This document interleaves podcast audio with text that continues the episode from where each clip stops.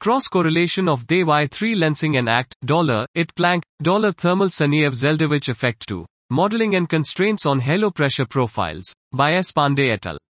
Hot, ionized gas leaves an imprint on the cosmic microwave background via the thermal Sunyaev-Zeldovich TSZ effect.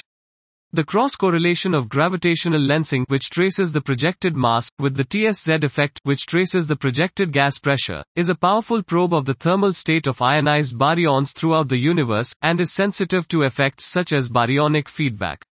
In a companion paper Gatti et al. 2021, we present tomographic measurements and validation tests of the cross-correlation between galaxy shear measurements from the first three years of observations of the Dark Energy Survey, and TSZ measurements from a combination of Atacama Cosmology Telescope and Planck observations. In this work, we use the same measurements to constrain models for the pressure profiles of halos across a wide range of halo mass and redshift. We find evidence for reduced pressure in low mass halos, consistent with predictions for the effects of feedback from active galactic nuclei. We infer the hydrostatic mass bias B is defined as M500C, MSZ, from our measurements, finding B equals 1.8 plus or minus 0.1 when adopting the Planck preferred cosmological parameters.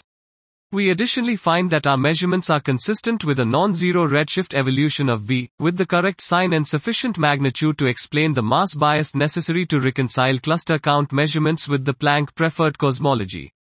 Our analysis introduces a model for the impact of intrinsic alignments, IA, of galaxy shapes on the shear TSZ correlation. We show that IA can have a significant impact on these correlations at current noise levels. Dot. This was cross-correlation of DES Y3 lensing and ACT, dollar, it Planck, dollar thermal Sunyaev-Zeldovich effect 2. Modeling and constraints on halo pressure profiles, by S. Pandey et al.